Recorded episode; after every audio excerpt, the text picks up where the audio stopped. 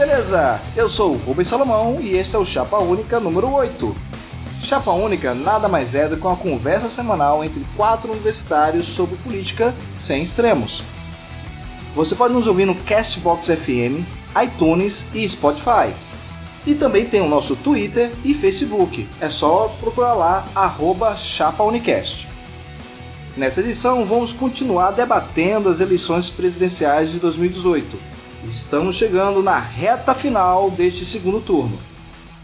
E como vocês bem sabem, nesse segundo turno teve tanta coisa acontecendo que é algo surreal novas tecnologias entrando em cena, agência de checagens e vários assuntos que os nossos comentaristas vão tratar com vocês e com também os meus pitacos, né? Falando neles, estamos hoje com o nosso grande idealizador, produtor, editor e vai cortar os meus áudios, Fábio Hermano. E aí, Rubem, beleza? Estamos aí, né? Vamos analisar essa reta final a Haddad crescendo no, na reta decisiva. Vamos ver se vai ser o suficiente mesmo, né? Até domingo.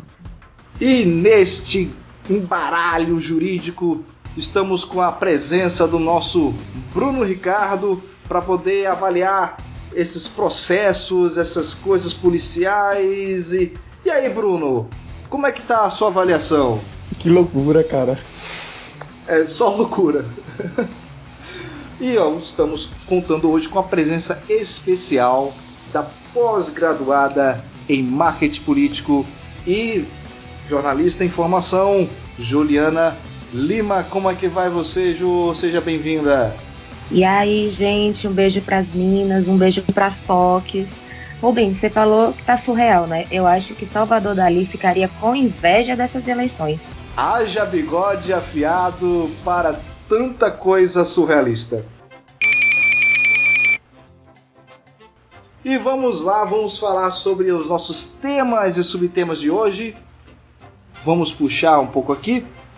Vamos puxar um pouco aqui a batalha do WhatsApp. E essas eleições foram aquelas eleições em que a internet foi a protagonista.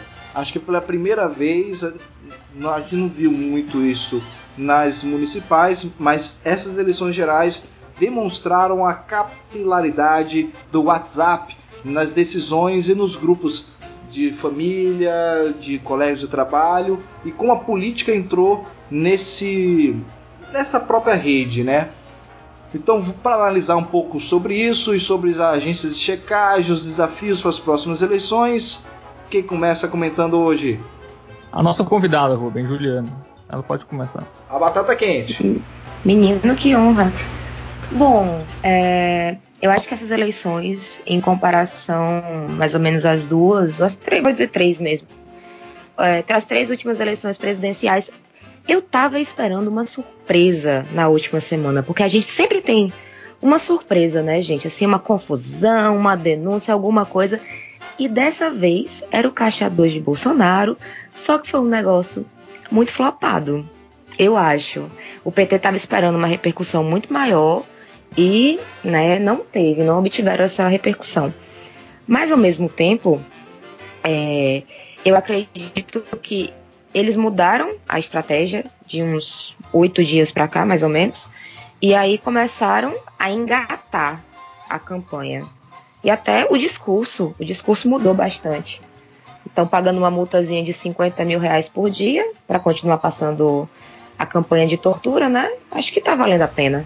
E aí, Fábio, vale a pena pagar 50 mil por dia? Ah, não sei. Eu não sei se essa, essa, esse tema tortura aí vai tirar o voto do Bolsonaro, não. Porque, assim, ele não chegou ao poder ainda, então, pro eleitor do Bolsonaro, eles, eles querem pagar para ver. Então, até que ele realmente faça algo aqui no Brasil, a galera não. Isso não vai mudar nada no, no eleitor do Bolsonaro. Apesar da, da última pesquisa da Datafolha, né, ter mostrado já uma queda do, do Bolsonaro, eu acho que, que tá, tá bem tarde para isso, né? É, a gente tem três dias aí para menos, né? Dois dias aí para votação e ele está numa situação muito confortável. E com certeza, de, do sábado para o domingo, vai chover aí mais disparos de, de, de WhatsApp para ele conseguir aí manter sua, sua vantagem. Uma matéria interessante que eu, que eu li aqui é a quantidade de notícias falsas que a, as agências de checagem tiveram que fazer durante, durante a campanha, né? Sobre o Haddad, foram 104 notícias falsas que a agência Lupa, a agência de checagem do G1 e tem mais outra, outra agência aqui que eu não, não me recordo. São três, três agências e foram 104 notícias do, é, sobre o Haddad e sobre o PT, notícias falsas, né? É, kit gay, enfim, essas, essas coisas. o carro, o carrão do, do, do Haddad, o relógio de 100 mil, essas coisas aí que, que surgem na, na internet. E do Bolsonaro só teve 19 notícias né, falsas contra, contra o Bolsonaro que essas agências tiveram que, que desmentir. É, é, o, o, Bolsonaro teve sorte nessa semana, né? Teve algumas notícias é, que, que, o PT deu como verdadeira que, que foram falsas. Teve a, a, o Geraldo Azevedo, né? No show ele falou que tinha sido torturado a ditadura militar, o que aconteceu, né? Mas ele falou que tinha sido pelo general Mourão, o que não aconteceu e o Geraldo Azevedo até desmentiu depois essa informação, disse que ele se equivocou, pediu desculpas, só que o Haddad falou isso numa sabatina no, no jornal o Globo na, na quarta-feira. Então isso, isso pegou muito mal pro PT. Então, e o Bolsonaro usou isso aí para para igualar, né? A tática do Bolsonaro é igualar o Haddad a ele. Então, igualando ele ao Haddad, ele, ele ao Haddad, a diferença fica pelo que o PT fez de ruim, então ele fica em vantagem. E essa está sendo até, até o momento a tática do Bolsonaro. Deve dar certo, né? Ele surgiu no WhatsApp, ele cresceu no WhatsApp, o que, o que mostra que a mídia tradicional morreu, né? A, a, mídia tradicional tem que repensar isso, as estratégias para os próximos anos, porque nem pesquisa está sendo levada mais em consideração, é, notícias também não estão sendo levadas em consideração, então tá, tá bem complicado, né? E tem, tem até uma. Eu vi um Twitter essa semana sobre a questão porque as pessoas é, ficam tendo, tanto no WhatsApp se informando, é porque você clica no site da Folha e fala suas três notícias mensais você já consumiu, pague R$29,90 por mês para continuar acessando. Então, isso aí vai, vai deixar o WhatsApp aí como a principal fonte de informação para muita gente, o que é um perigo, né? O que está mostrando essa eleição e que no domingo a gente vai provavelmente ter a confirmação da, da vitória do Bolsonaro. E Bruno Ricardo, o que você acha desses processos, principalmente esse que saiu do uso de empre empresas e empresários é, bancando o Bolsonaro, possivelmente deve seguir com um processo mais para frente, é, algo parecido que aconteceu com a chapa Dilma Temer. Você acha que o caminho é esse? É, sobre os processos, é, a gente está vendo uma grande quantidade agora, se eu não me engano, pelo menos que eu, que eu fiquei sabendo, o Bolsonaro já colocou quatro ou cinco, mas eu acho que isso tem mais a função de causar desgaste mesmo dos dois lados, porque é, eu não tive acesso à peça processual, só tive acesso aos resumos disponíveis na imprensa, e o que você tem é um, uma defesa é, muito baseada no, no que você acredita, nas forças ideológicas mesmo. Existiria argumento para é, se dar validade a, essas denúncias, mas precisaria ser alguma coisa mais forte, alguma coisa que fosse mais material. Tanto no caso do Caixa 2, como, por exemplo, nessa última agora, que foi a essa denúncia de que Roger Waters estaria fazendo campanha ilegal para Haddad. E voltando um pouquinho ao tema que estava sendo discutido antes, talvez por ter sido tão novo, realmente cause uma cause uma estranheza de todos os lados é, o que foi essa, essa guerra política travada no WhatsApp. É, a curto prazo, realmente foi uma coisa ruim, porque a gente não tem controle, é, não, as pessoas não estão acostumadas e acabam tomando como fontes. E existem estudos sobre que a credibilidade de quem lhe compartilha a informação é, dá, dá como acaba se colaborando com a informação em si. Então, se foi seu pai que lhe enviou, então você vai confiar da forma que você confia em seu pai. Mas o eu acho JPEG que tem mais valor que um jornalista hoje em dia, Bruno. Não, sim, mas isso mas é porque isso é muito novo. Talvez no futuro, com o amadurecimento, é muito importante a descentralização da informação. A- Mas é e- porque e também. a tendência vou é com o tempo um- que isso melhore. Sim, Talvez. porque a internet é um fenômeno novo, né? é, então é isso. muita informação sendo jogada o tempo todo pra gente que a gente não sabe como consumir e nem como espalhar a informação. E isso, isso é generalizado até mesmo. Quem tem conhecimento de como pesquisar fake news, por exemplo, recebe da mesma forma todos os dias. É, e, e essas pessoas é, estão mais preparadas a como lidar com isso. É um, é, realmente eu não sei qual o prazo que vai isso melhorar, mas eu acho que o acesso à informação é extremamente necessário para qualquer democracia. Talvez pela nossa imaturidade com isso é, tenha causado prejuízo, mas eu acho que ainda assim, no final das contas, isso é positivo que se pelo menos nós aprendermos com nossos erros. E só para terminar minha fala sobre o, o modelo de campanha de Haddad, se isso teria impacto na, no, no- no resultado dessa eleição, que o, é, muito mais do que a força do argumento de Haddad, Bolsonaro diminuiu, pelo menos as atitudes dele já se mostram como quem está muito mais preocupado em quem organizar um governo do que em ganhar uma eleição por, por o- a campanha dele já dá como certa. Aí talvez por isso que essa tendência de queda. Mas eu vejo assim que tipo isso influenciou mais do que a campanha de Haddad. É, mas essas pesquisas aí, Bruno, deram um alerta pro Bolsonaro. Ele até É. falou aí pros militantes dele Gente, começarem a. Bolsonaro tá usando a mulher na campanha. Ele começou a usar a mulher na campanha. Enquanto Haddad usou a esposa, usou não, né? Vamos dizer de uma maneira melhor. Teve a companhia da esposa durante toda a campanha, desde a da pré-campanha. é, Bolsonaro colocou a esposa na campanha é, dele, acho que tem uns dois dias só.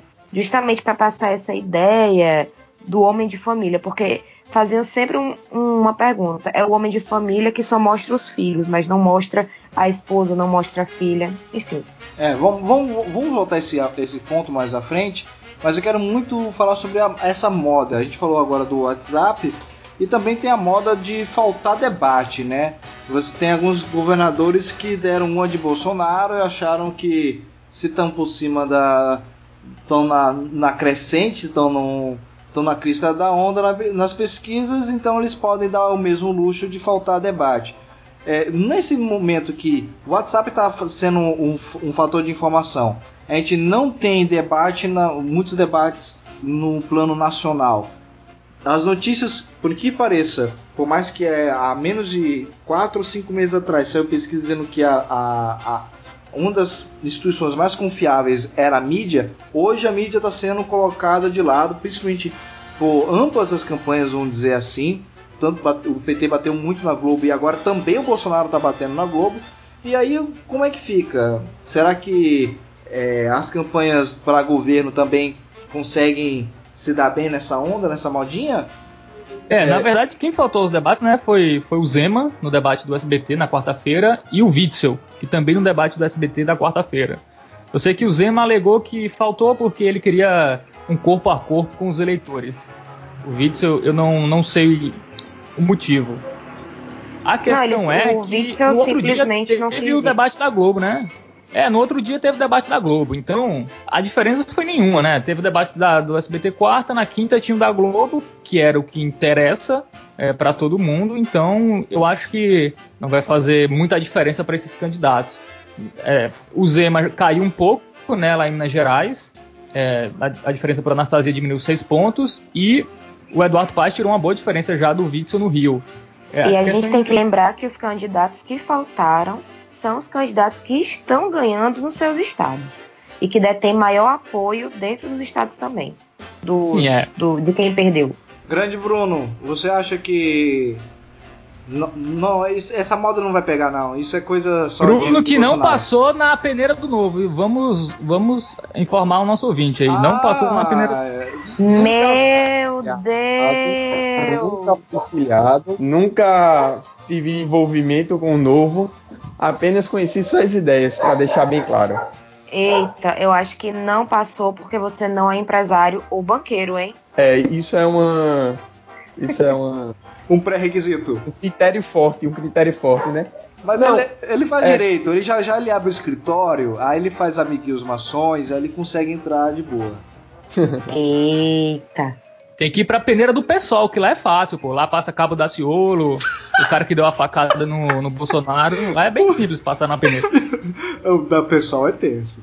É, sobre esse movimento, eu acho que isso é uma coisa muito específica dessa eleição, porque você vê quem se destaca nisso foi Bolsonaro, que a gente já cansou de falar da situação da eleição presidencial, você vê Zema, que mesmo com a queda no, no Ibope, ele ainda tem uma larga vantagem sobre o segundo colocado, que é Anastasia.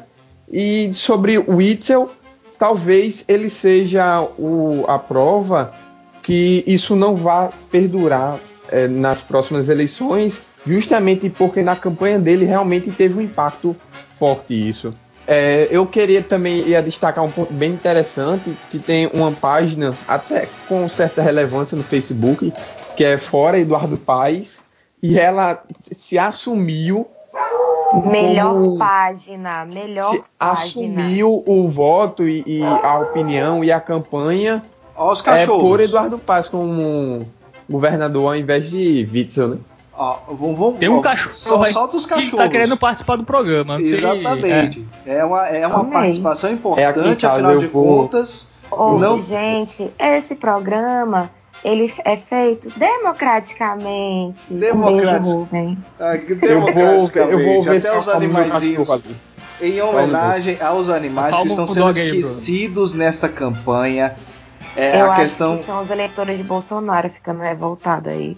Não, não, não xinga os, os, animais, não. Eles, eles têm consciência. eles têm consciência, eles, eles votam têm... na Luísa Mel. Mas vamos lá, vamos continuar nosso programa, que tá muito legal. É, nós temos, assim, a gente falou pra caramba da questão das eleições presidenciais. Pera, pera, pera. Eu tenho, eu tenho um ponto, eu tenho um ponto, vai, eu tenho um vai, ponto vai, sobre a falta. Eu, eu acho sei. assim, é, essa eleição é a eleição do contraditório. Por quê? Nas pesquisas, é, elas estão perguntando se as pessoas querem que seus candidatos compareçam ao debate. As pessoas respondem o quê? A maioria, mais 70%, diz que querem, né? Certo. Só que os mesmos candidatos que não vão aos debates, é, no caso Bolsonaro, Zema e o Itzel, esse nome é maravilhoso, é, eles fazem uma campanha muito forte nas redes sociais. Então, o que acontece nas redes sociais? Nelas, você fecha na sua bolha e você não tem o discurso do contraditório. Você não vai ter alguém que vai rebater sua opinião. Você vai ter gente que vai bater palmas porque você está falando. Infelizmente, eu vejo que nessa eleição, os candidatos, ou pelo menos uma boa parte deles, não querem o contraditório. Só querem o público que aplauda. Então, assim, essa eleição está fomentando é, o uso das redes sociais para isso. Tudo bem que existe discurso de uma democratização, um beijo, Rubem, a democratização do acesso à informação. Mas, do mesmo jeito que a gente discute a, a, democratização desse acesso, a gente também discute a democratização e a facilidade da criação e, digamos, que se espalha né, do encaminhamento de fake news. A gente vê a democratização é, de mentira, a democratização, até como o Itzel já mostrou aí, de como você ter uma gratificação que você não tem direito. Então, é uma eleição muito contraditório, é uma participação dos candidatos muito for forçada e focada no contraditório. Eu fico muito confusa com isso e vejo que para 2022 o prognóstico é que só tende a piorar. Falando, falando em checagem, falando em agência lupa, falando em contraditório, falando se foi ou não foi, se é real ou não é real, se é fake ou não é. E aí? Sextape. É legal ou não é legal? Alguém avisa que o Dória, o Dória não é a Kim Kardashian, o Dória não é a Paris Hilton, tá? não vai conseguir fazer sucesso com essa sex tape dele. Que não tinha nem nada de sexo mesmo, só tinha tape. Mas alguém acha que o Dória vai perder voto por causa disso? Eu acho. É porque ele tá grudando muito na imagem, nesse rolê de Bolsodória, né? O cara lá defende a família e valores cristãos, mas essa mesma galera tem, logicamente, os seus desejos, os seus afetos, os seus affairs, só que eles escondem e querem passar essa imagem de pessoa puritana. Então, assim, muita gente que ia votar no Bolsonaro e no Dória, fazer essa casadinha Bolsodória, abandonou Dória. É, eu, não sei se vai ter tanta gente assim que vai abandonar o, o Dória, até porque tem a questão de a gente não sabe se o vídeo é real ou não, né? Eu acho que a gente também não vai saber. Por isso que a gente trouxe o nosso consultor em direito para analisar eu já ia achar que era consultor em sex do laudo pericial que a Ju trouxe com exclusividade para A Ju trouxe com exclusividade para esse podcast. Eu, eu vamos democratizar o acesso ao laudo pericial da que você pode encontrar nas nossas redes sociais, no nosso Facebook, Twitter, nós vamos botar o linkzinho lá para você também dar uma olhada. Também tem outros laudos, mas é um que a gente teve acesso. E o Bruno ficou debruçado sobre esse laudo. Bruno! 50 páginas de puro prazer. É. eu, eu gostaria de. É, eu estava lendo o laudo que foi divulgado, o conteúdo dele, porque é, Dória tinha é, dito que saiu um laudo antes, eu não entendi direito. Saiu o resultado do laudo, mas não saiu o laudo. Como é que isso funciona? Você uhum. diz que uma coisa é verdade e não traz a prova é, nesse laudo, eu senti. É porque falta... ele matou a cobra.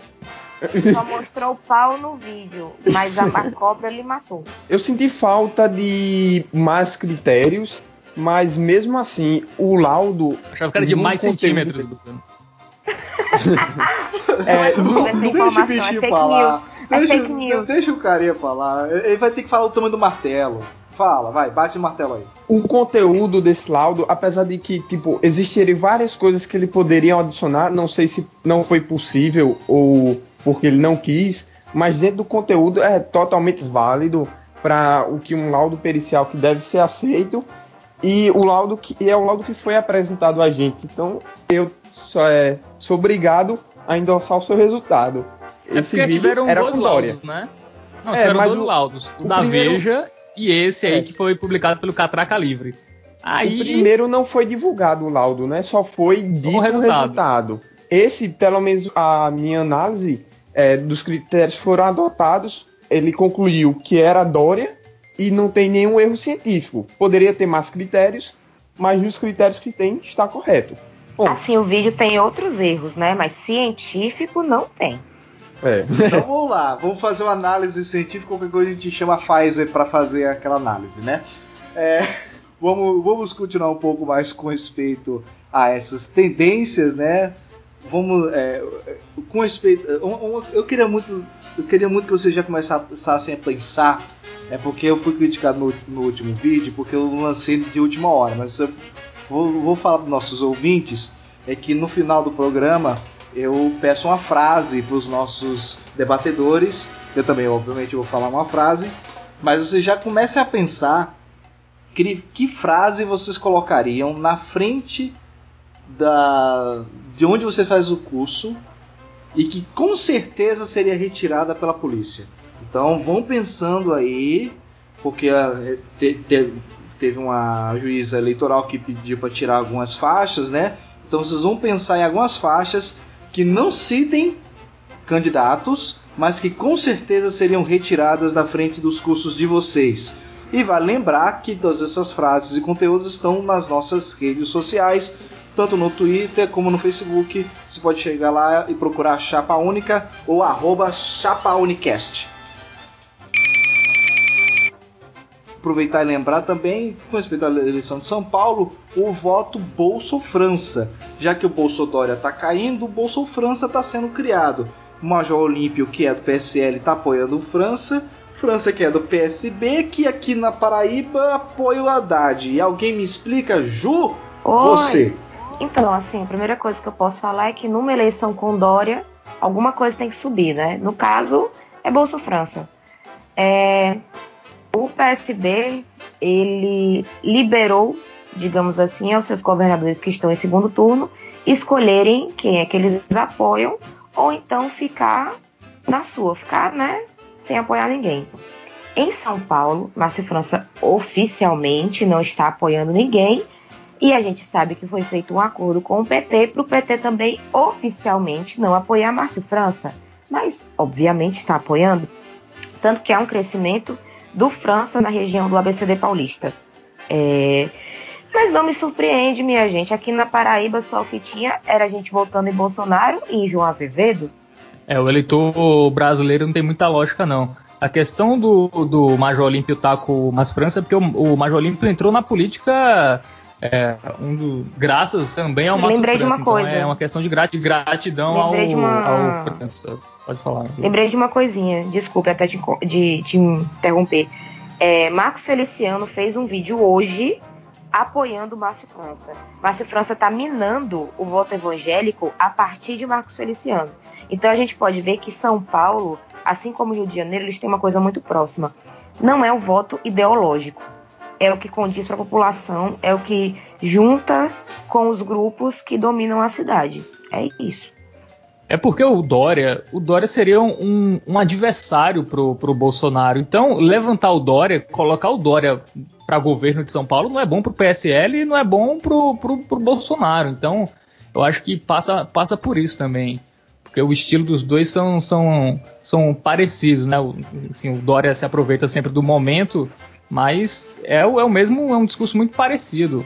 É, o, o, França tá unindo todo mundo contra o Dória, né? Até o, de Bolsonaro a MST tá, tá com o França, a última pesquisa da Datafolha tá, a diferença está em 4 pontos, né? 52 uhum. pro Dória, 48 pro França. O França o tá muito bem técnico. na capital. É, o, Bolso, é, o França tá muito bem na capital, né? Onde uhum. o Dória abandonou para ser candidato ao governo, ele tá queimado lá. O Dória está sobrevivendo com os votos do interior de São Paulo, mas ao mesmo tempo muitos prefeitos do PSDB estão apoiando França. É, prefeito de Santos e algumas outras cidades de, do, de São Paulo, prefeitos do PSDB estão com França nesse momento, até porque o França foi vice do Geraldo Alckmin, né? É, então, e temos França, que lembrar que existe o França um racha com o PSDB até outro do, dia. Do PSDB. Tem um racha dentro do PSDB, é o PSDB de Geraldo Alckmin e o PSDB de Dória. Tem um racha muito forte no PSDB por causa dele. Então o pessoal de Geraldo Alckmin está apoiando França. Lembrando que o PSDB é um partido que está sofrendo um pouco, mas a, a história do PSDB, de social-democracia, não é uma história muito próxima ao PSL ou ao, ao modus operandi que o Dória representa. O PSDB sempre foi um, um partido um pouco mais acadêmico, é um partido que tem um, um viés social, porém com a participação privada. Então, assim, é, foi uma mudança muito rápida, fisiológica, é, tentando ir na onda. Eu acho que se o Dória tivesse escolhido um outro partido, a exemplo do, do Bolsonaro, que pegou um PSL para fazer chamar de seu, poderia ter sido, poderia ter uma, um desenvolvimento maior. Mas o PSDB realmente é um partido muito grande, com muitas linhas, Clitteling agora que declarou apoio ao, ao Haddad, por exemplo. Rubem, eu acrescentaria que não só o PSL não gostaria de levantar Dória, como o próprio PSDB é, não quer levantar Dória. É, o fenômeno Dória dentro do PSDB, inclusive em São Paulo, é um racha na estrutura do partido. É, a gente tem que lembrar que o, o PSDB apesar de não ser a visão comum brasileira, a social-democracia é um está no espectro político de centro-esquerda e não centro-direita. E Dória, inclusive, foi além do centro-direita. Ele está fazendo um governo muito mais, muito mais, um governo não, mas um discurso muito mais conservador do que o que o próprio PSDB se sente confortável. Então, Dória está no ponto onde ele é um outsider dentro do partido de, de todas as formas. E não representa em nada nem o partido, nem o movimento que ele quer se colar, que é o do, de Bolsonaro. Vocês sabem qual foi o problema do Dória? O Dória não esperou dois anos. Porque se o Dória não tivesse se candidatado à Prefeitura de São Paulo em 2016 e tivesse entrado agora na política para governo de São Paulo, pode ter certeza que ele ganharia no primeiro turno fácil. Ele se queimou, não é mais novo, não é mais outsider, deixou a população de São Paulo na mão e está pagando o preço. Se perder, acho que a vida política do Dória acaba, ao menos que ele queira tentar cargos é, legislativos ou coisa do tipo, mas ele, 2018, ele 2018 é o ano do outsider, né? O discurso que está pegando em 2018 é dizer que você não é da vida política, que você não está na vida política por interesse em dinheiro, que você está na vida política para mudar a vida das pessoas.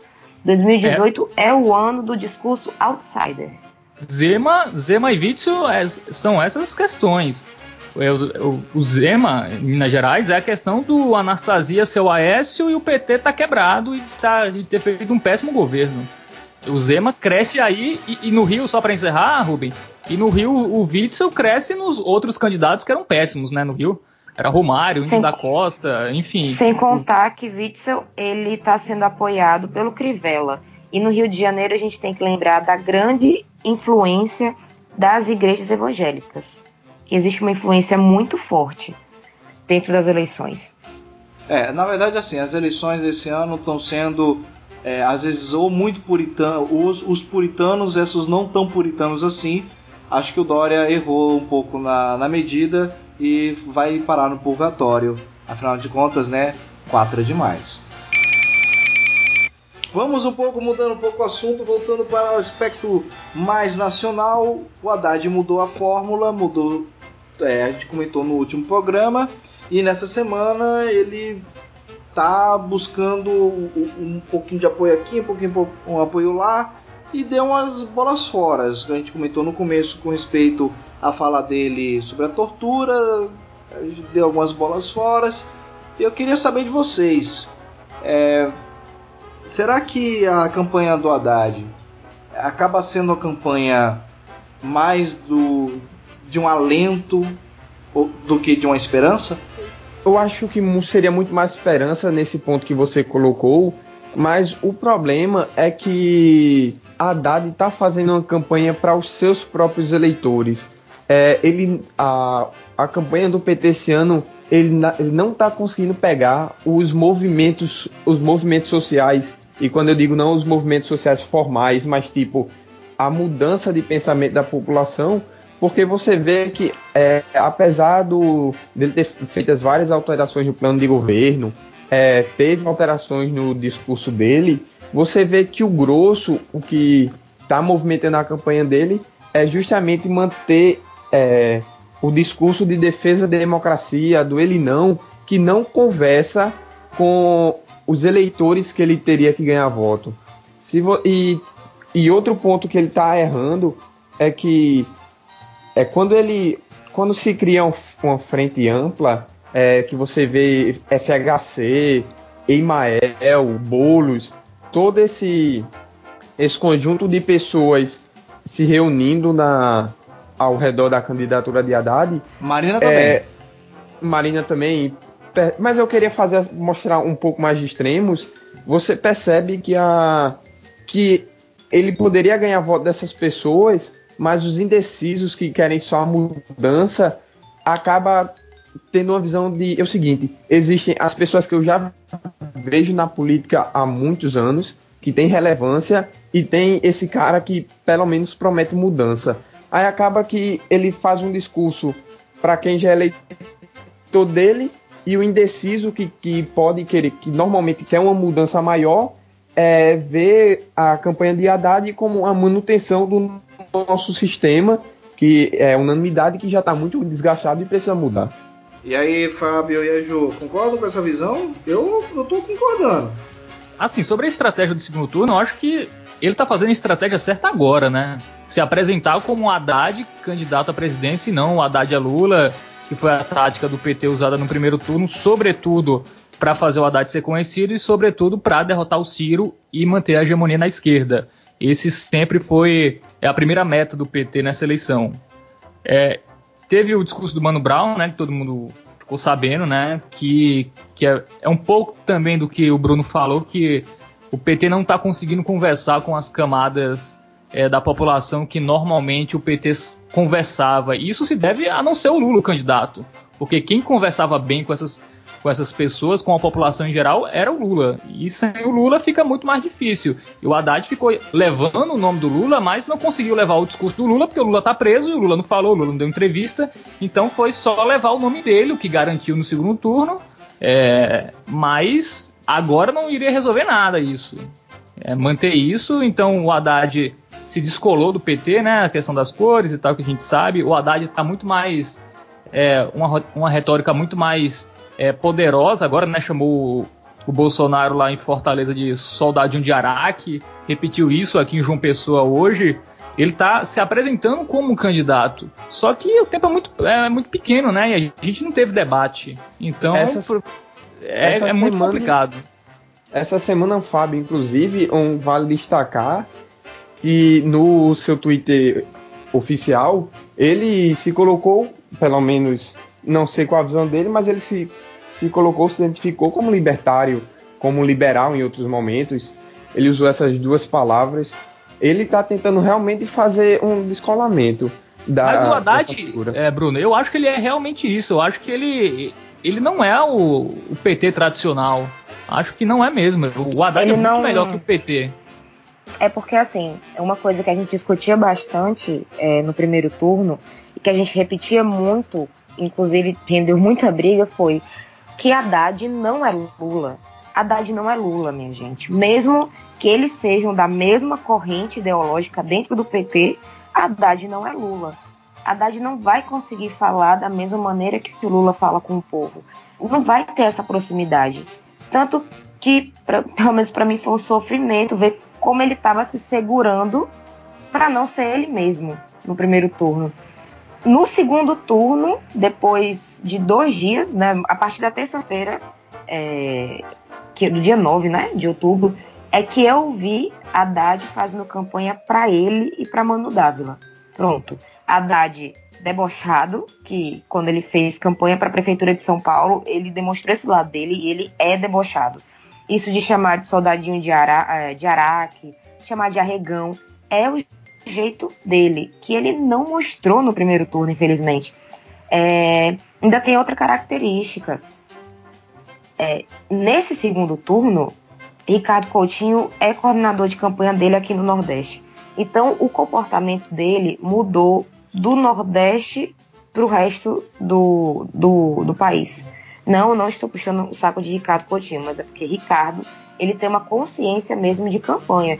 Que hoje, quando eu estava escutando a coletiva de imprensa dele, eu vi uma mudança de discurso muito forte da última coletiva que ele tinha dado aqui em João Pessoa. Ele citava o nome de Lula diversas vezes. E quanto, quanto mais ele falava de Lula, mais ele queria falar sobre Lula. Hoje, na coletiva, ele sequer falou sobre Lula ele tomou a posição de candidato para ele. Ele estava falando em primeira pessoa sobre ele. Isso também foi interessantíssimo para mim. Muita gente também reclamou que ele estava passando no começo do, da campanha do segundo turno muito tempo no Sudeste, mas deu resultado. Que em São Paulo capital ele virou. Ele agora é maior, ele está com 51%, se eu não me engano, em São Paulo capital. Também é reflexo dessa ojeriza a Dória e o bolso Dória não está dando certo. Mas existia um fortalecimento da campanha de Haddad em São Paulo, que é o berço do PT, e que seria uma vergonha, né? Perder por lá, como perdeu no primeiro turno. No primeiro turno, Haddad fez 19,4, se eu não me engano, só em São Paulo.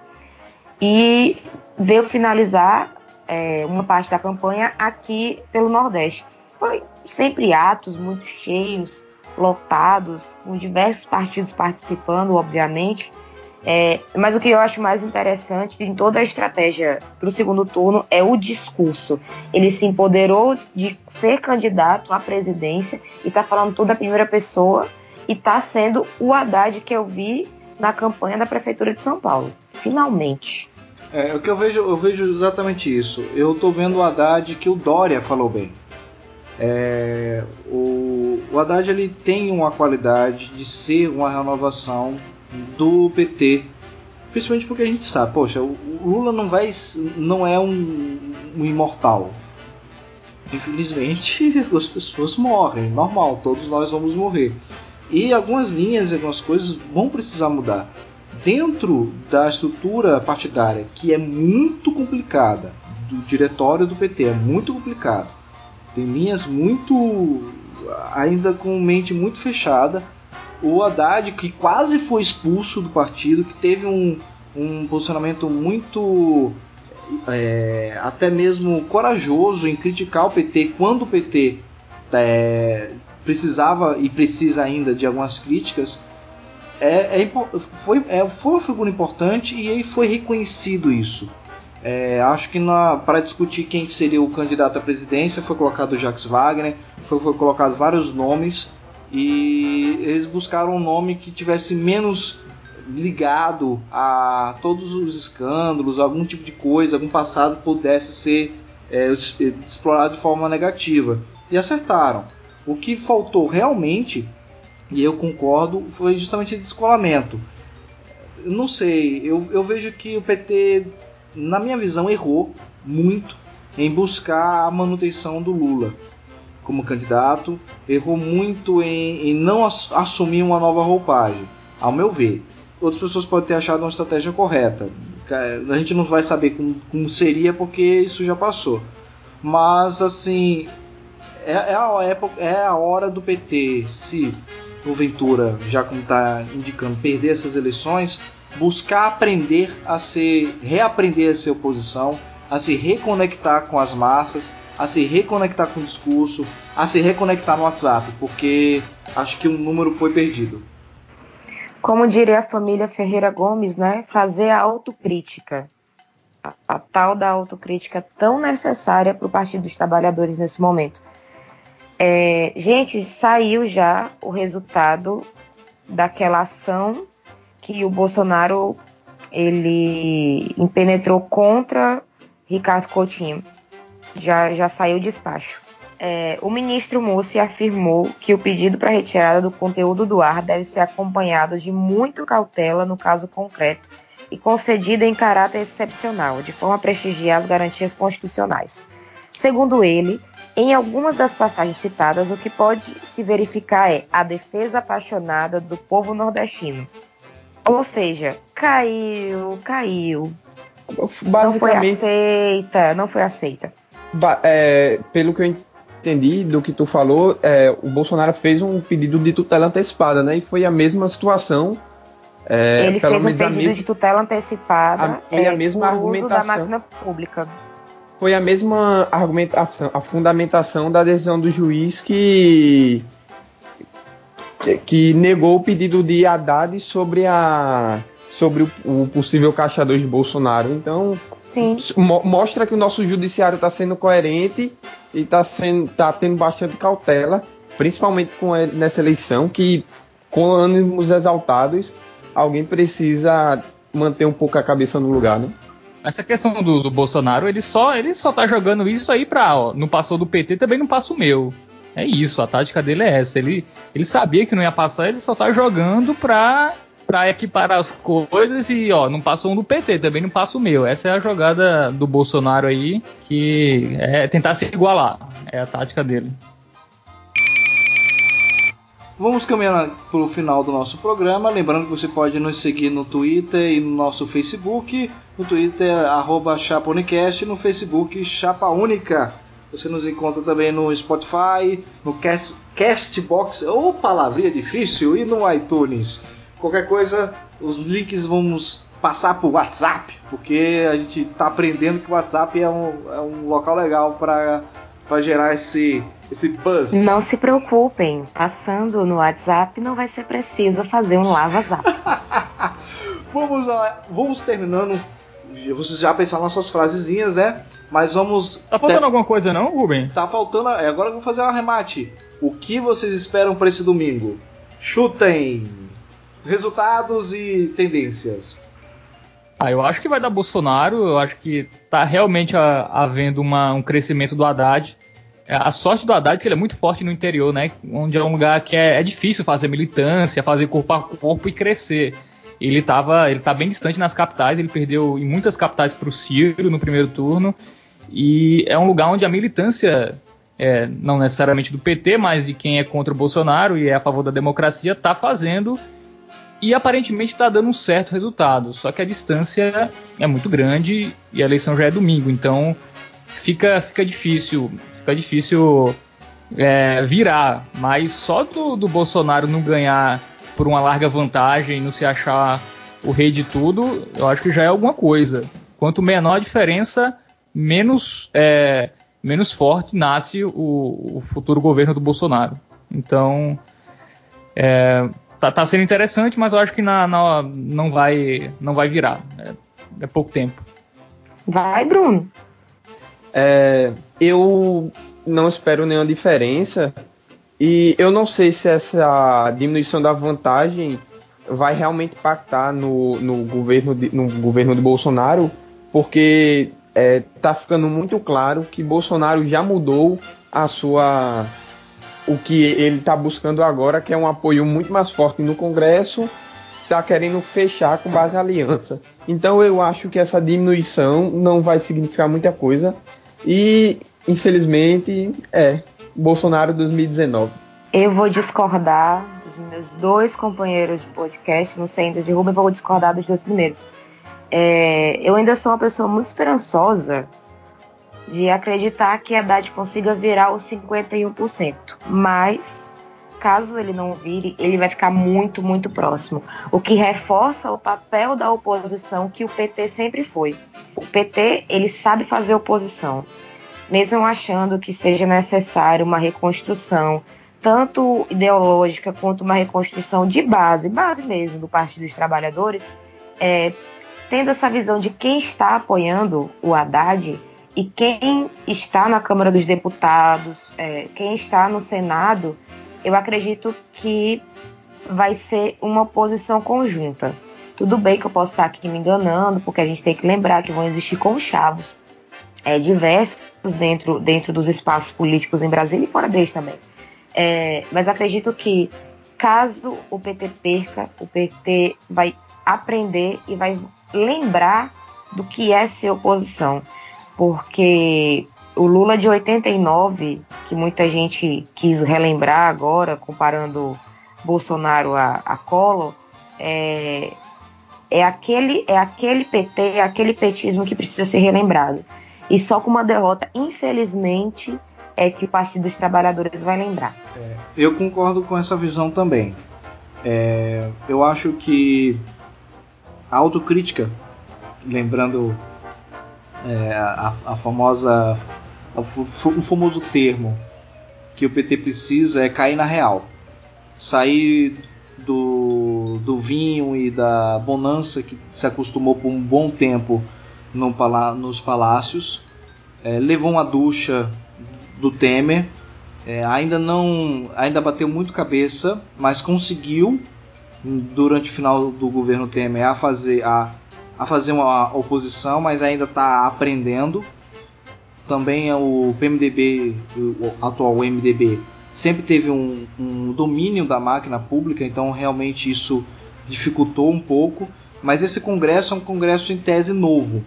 É um congresso que tem caras novas, é um congresso que tem um partido pequeno que cresceu rapidamente, mas nem sempre esse tipo de crescimento é que nem anabolizante cresce rápido, mas não tem consistência e murcha também muito rápido. Então, possivelmente. É, muitos... Tem o remédio azul que o Dória toma também, né? É o remédio azul, é o azulzinho. Então, assim, o PSL cresceu muito rápido, não tem consistência. Infelizmente, ele não estava usando no vídeo, né? Mas tudo bem. É. Eu, eu, não, eu não consegui ver. Eu não, não vi nem o vídeo direito porque é Isso complicado. prova que ele não estava. Enfim. É, vamos lá, continuando. Mas a, a, a Câmara tem muitas caras novas, o cenário está muito fragmentado.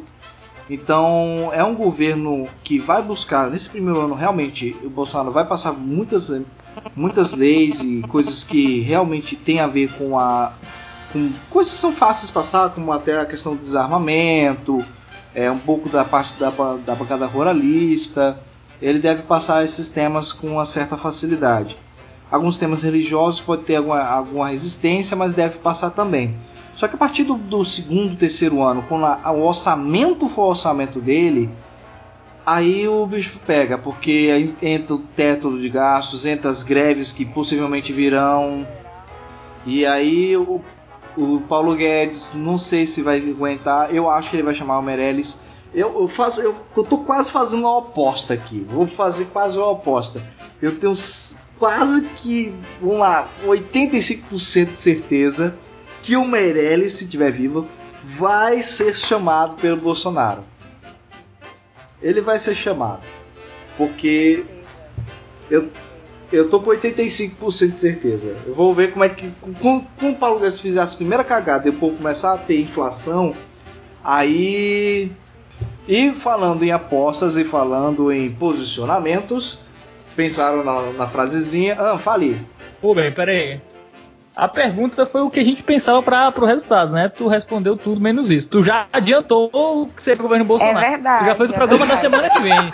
Não, mas eu tô falando que ele vai ganhar. Ele vai. Não, não foi não, gente. Esse É, programa não, é, vai eu- acontecer. Eu, eu espero estar enganado. Eu quero propor o programa. Eita, pessoal. Meti o pé pelas mãos. Metade do país meteu o pé pelas mãos. A gente se enganou e foi boa. E aí, coitado da Haddad, porque vai ser. Alguém vai querer matar o Haddad. Mas enfim. Vamos voltar porque tem uma coisa importantíssima. Que foi um fato que aconteceu essa semana. As universidades. 17 universidades foram autuadas pela Polícia Federal num quesito de retirar do ar páginas ou até mesmo faixas que com dizeres e com posicionamentos, alguns de professores, de reitores e de centros acadêmicos e alunos, com respeito ao fascismo. O caso mais emblemático foi no Rio de Janeiro, a Federal Fluminense, que curso de Direito tem, tinha uma faixa lá, é, o Direito contra o Fascismo, e foi mandado pela juíza a retirar porque feria a imagem do Bolsonaro. Aí eu não entendi. É porque assim, você ser contra o fascismo, É tipo caso a carapuça serviu. a carapuça serviu. Então assim, eu gostaria de vocês pensassem em frases, pedir pra vocês pensarem em frases que vocês colocariam não citando o candidato e que certamente essa juíza entenderia de modo errado. Vamos lá. Eu colocaria Marighella Vive, bem grande assim. E Ai, distribuiria o emocionei. manual do guerrilheiro urbano que a gente vai ter que já começar a ler, né? A partir de segunda para sobreviver. Então, colocaria lá Marighella Vive. Ontem, ontem eu assisti o que é isso, companheiro. Então faria assim, uma exibição enorme, assim, não seria nem uma plenária, né? ninguém ia conversar nada. Só colocaria o filme rodando. Colocaria o que é isso, companheiro. Colocaria Zuzu Angel. Colocaria em busca de Yara. Deixaria assim, tudo tranquilo. Um Chico Buarque, sabe? Um Geraldo Vandré. Sem nome, só música e filme. E seria retirado, porque aconteceu, acho que foi no Pará, um professor, ele estava passando A Onda, que é um filme alemão sobre o Sim, nazismo, sim. e teve um caso lá que, que denunciaram um professor, então o- o- os professores, as universidades federais, vai ser. Não, não, não vai ser inicialmente um regime militar, mas vai ser um governo autocrático, né, autoritário, mas democrático, porque foi eleito na urna. Vai ser isso o governo Bolsonaro nesse primeiro momento, e os professores e as universidades federais vão É sofrer verdade. bastante. Olha o spoiler. Olha o spoiler. Olha o spoiler. Vamos. Vamos lá, Bruno. Eu não. Vocês falaram em, em frases específicas dessa eleição e eu só tinha preparado para dizer um clássico aforismo liberal. Não sei se ainda vai caber. Bruno Mas é um eu- liberal, jamais ele teria uma frase arrancada por, por um juiz. Eu, eu- eu- a frase que eu teria dizer é um aforismo clássico que é eu, def- eu defendo que casais gays tenham direito a portar armas para defender suas plantações de maconhas e seus filhos. Mas isso aí acho, mas isso daí eu acho que a que a juíza deixa passar, né? É só você dizer, tentei ser do novo. Boa, boa, boa. E pregar assim um, um negocinho do novo. Pinta de laranja, aí bota assim um símbolozinho do Itaú. Pronto, tudo certo. É, eu, eu colocaria a seguinte frase: Democraticamente resistiremos. E como Vladimir Zorg, lutaremos. Sentiu o impacto. É, eu, eu sempre faço coisa impactante. O pessoal sempre fala que minhas frases são impactantes demais. Mas enfim, vamos terminando de forma feliz, caminhando e cantando e seguindo a canção. Né? Porque não somos iguais, não queremos retrocesso. Mas vamos lá, vem, vamos embora. Que esperar não é fazer. quem sabe faz a hora, não espera acontecer. Terminamos mais um Chapa Única e agora vamos esperar as, os resultados das eleições presidenciais e também dos estados que também tem segundo turno para comentar daqui a pouco, daqui a, a, mais uma semana ou no próximo, próximo áudio que você escutar. Depende se você escutar depois, né? Vai estar no próximo. Escute também no nosso iTunes, Spotify e no Castbox, que eu tenho que acertar essa palavra. Nos siga no nosso Facebook e nos curta no Twitter, só para ser ao contrário, né? Curtir no Facebook e seguir no Twitter arroba Castbox. A ordem dos fatores não altera o produto. Exatamente. Como diria o nosso Renato Russo, será. Então, agradeço a honra de ter a presença em áudio da nossa marqueteira política e jornalista de informação, Juliana Lima. Muito obrigado por sua presença. Eu que agradeço, meus amores. Imagine juntas e um milkshake chamado Wanda e fizeram chegar até aqui. Vamos lá. Bruno Ricardo. Bruno Ricardo. Por que eu tô com Bruno Ricardo na cabeça? Porque é meu nome? Exatamente. Eita, ó, chamou nome duplo, só manhã pode, viu? e manhã já fez uma participação especial hoje, né? o ouvinte não ouvirá porque eu cortei, né? Mas tudo bem. Muito obrigado, Fábio. Eu gostaria de agradecer a todos. Foi excelente participar dessas gloriosas oito, é, oito episódios com vocês. E vamos à guerra, né? Tá despedindo, é, Bruno? É, 8 menos 1 porque ele faltou um, tá? Eu tô anotando um. aqui. Sentiu, é... sentiu o tom de despedida. Não, mas um, um tom de melancolia com o resultado dessa eleição acho que combina mais. Vai votar em quem, Bruno? Vou votar nulo. Não faça isso, rapaz. Ah, olha, já deu, tá quase meia-noite, então pode fazer campanha ainda, mas se você estiver ouvindo isso no outro dia, não pode mais, tá? É, grande Fabermano, convença o Bruno e nos convença que a esperança ainda existe. E Rubem, valeu aí por hoje. É isso, vamos aguardar, né? Poucas esperanças.